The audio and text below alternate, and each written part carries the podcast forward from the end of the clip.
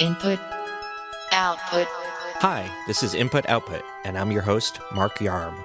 Today on the Input Output podcast, we've got stories about DIY gaming PCs and Photoshop's weird trees.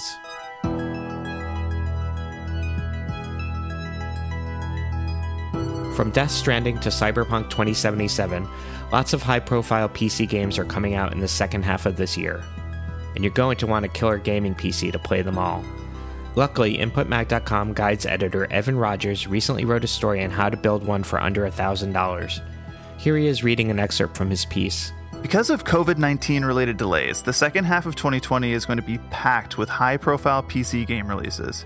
Of particular note, to me anyway, are Cyberpunk 2077, which was pushed back to November 19. I love this town, the city of endless opportunity. Ready to get your cherry popped? Yeah, come on! Death Stranding, which is slated for release on July 14, and Horizon Zero Dawn, which is still listed as coming out summer of 2020. So, what kind of PC do you need to play these hot new titles? And what's the best way to get the gear you need on the cheap? Thank you very much for joining me on the show again, Evan. No problem. Thank you. So, you mentioned a few top titles coming out in the second half of this year.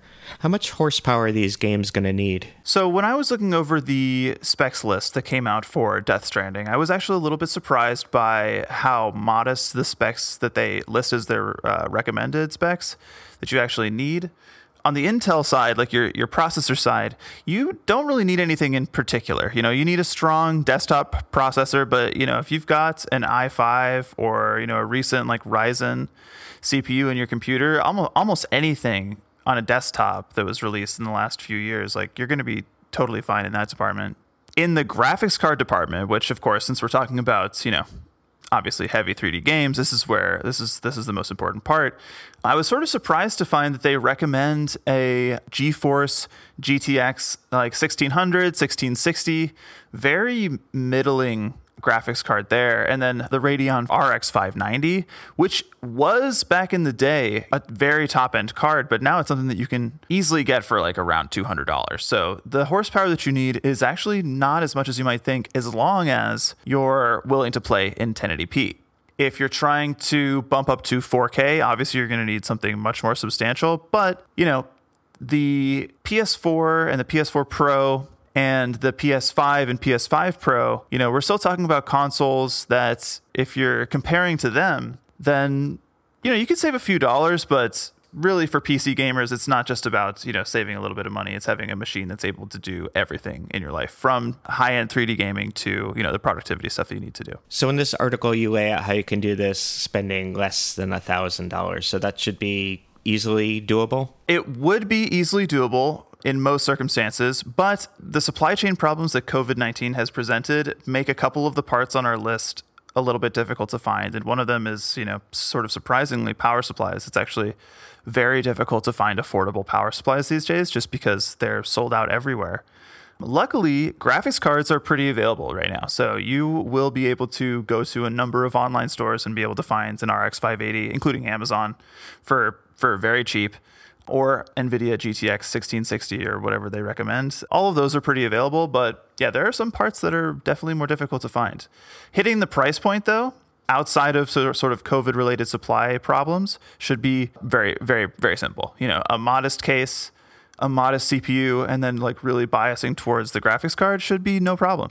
And we're talking about assembling PCs here. How much expertise you're going to need to actually put this together? The expertise required to put together a PC these days is very low. I mean, you definitely need to be able to sort of think critically, think on your feet about what's going on, but it's really not that hard. I mean, basically, you've got your board, the CPU goes in the board, the graphics cards goes in the slot, and you hook it all up to a power supply and some buttons. There are definitely some tricky bits that I recommend people sort of reference some YouTube videos for. The classic one is applying thermal paste. Welcome back to the workshop. Today we're going to be checking out different methods of applying thermal paste. The line, the P, the the X, the whatever. We'll check them all out. It's not uh, Uh, rocket science, but you should try to find some videos of how to apply it. It can, you know, It can be a little bit stressful. But on the, on the other hand, I actually just assembled two PCs recently that came with their own heat sinks that go on top of the processor, and they already had the thermal paste pre applied.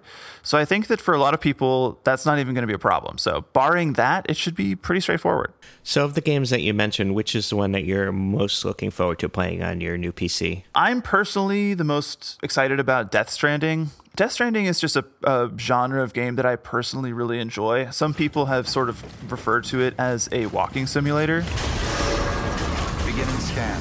Have a pleasant journey.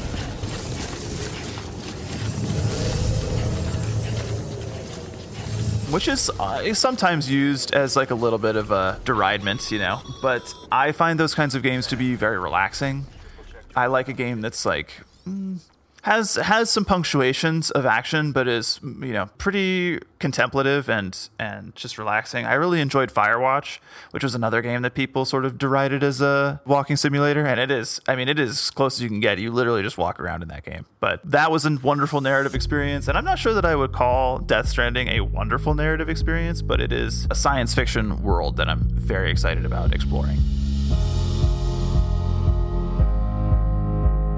You can follow Evan on Twitter at Evan Rogers. Now on to today's second story. Adobe Photoshop, the powerhouse photo editing software, recently celebrated its 30th anniversary. Thomas Knoll, a doctoral student in computer science, wrote the initial code in 1987 and introduced it to his brother John, who worked at Industrial Light and Magic. The two brothers worked together on a fledgling piece of software, then named Display, to mark the occasion, frequent InputMag.com contributor Chris Stokel Walker explored the secret history of one of Photoshop's weirdest, most wonderful features a filter for creating a wide variety of 3D rendered trees. Here's Chris reading an excerpt from his piece. At this point, you may have questions. Why do these trees exist in Photoshop? Out of the world's 60,000 plus species, why choose Fraxinus griffithii and Ficus microcarpa? And why do all the options look like they came from the PlayStation 2 era? Thanks for joining me on the show, Chris. Thank you for having me, Mark. So, what is the story behind the tree filter on Photoshop? So, this story came from you emailing me uh, and one of the designers at Input saying there's this weird set of trees that exists in the sort of deepest, darkest corners of Photoshop. To render a tree in Photoshop is very simple. All we have to do is go to Filter, Render, Tree. I'm gonna go ahead and click that. Now here, you can pick between, what, 34 different trees? 34 different tree options from all sorts of different types, including a few mythical ones. And you you kind of seem to set me the challenge of finding out what actually happened there and how it came about. So I, I started talking to Adobe and they then got me in touch with a bunch of people who knew, including a guy called Daichi Ito, who was the research artist who actually developed the filter. And it kind of spiraled from there in a, in a very odd way to learn about how they were developing this feature to test their Deco engine to generate scripts for people who do all sorts of stuff. And as they do with the sort of typical input story, I think we kind of spooled out into a, a really deep conversation about how nature and technology intertwine. And how do nature and technology intertwine as far as goes on Photoshop? A lot of pixels and a lot of confusion. You can literally put on a slider to decide how old your tree is and how many branches and what size leaves you want, which I find a little bit weird. It's very much like you are a creator, you know, that you, you kind of have this godlike overview of everything. So, you know, I found it a little bit sinister, but along the way, I also talked to the Ancient Tree Forum, which was an organization I did not know existed until I typed it into Google and found out. And what did the Ancient Tree Forum person tell you? She said that it was the bomb. She said it was great that you could have trees on demand because obviously the Ancient Tree Forum, as you may imagine, were pretty eager to make sure that ancient trees were preserved and conserved for all time. So they were really keen on this idea. They thought that anything that raises awareness of the existence of trees and, and the kind of need to preserve them as we you know, tarmac over paradise and things like that was super important. So, who's using the tree filter generally speaking?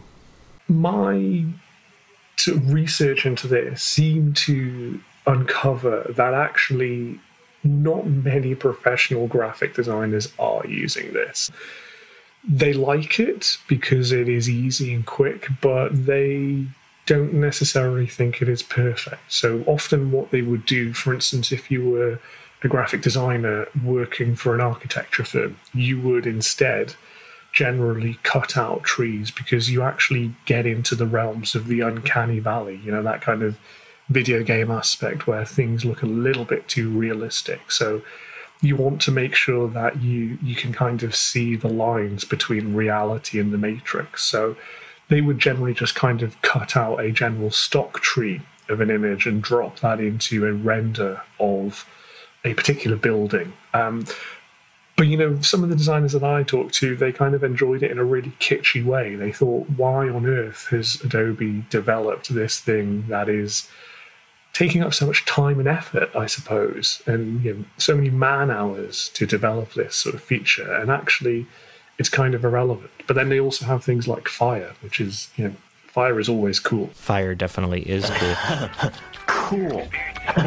fire. What fire, is the fire, what's the coolest fire. aspect of the trees? You think? I think the idea that they actually put not only pre-existing actual trees, but they decided to put in a few that were weren't actually real. You know, they they kind of created uh, mythical trees that they put in because I, I, remember going through this and looking at what are the actual legitimate trees and what are the fake ones. So you, know, Latin is not my strong suit, so I can't tell what is the difference between Fraxinus griffithii, which is legit, and some of the other ones that are maybe not legit. I mean, once you get further down the uh, the list of trees to sort of number 31 and 32, which are stylized tree 1 and stylized tree 2, you kind of assume that they are actually completely fictional. But um, yeah, I, I think what I, what I found so interesting was they spent all this time developing pretty realistic, pretty lifelike representations of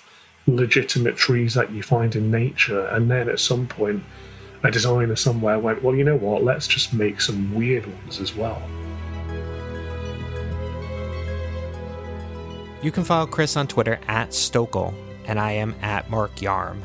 For more news from the world of technology and culture, visit inputmag.com. You can click on the links in the show notes for the stories we discussed today. New episodes of Input Output are released three times a week. If you enjoyed what you heard, please give us a rating and review on iTunes. You can find Input Output on your smart speaker or whichever podcast app you use. Thanks for listening.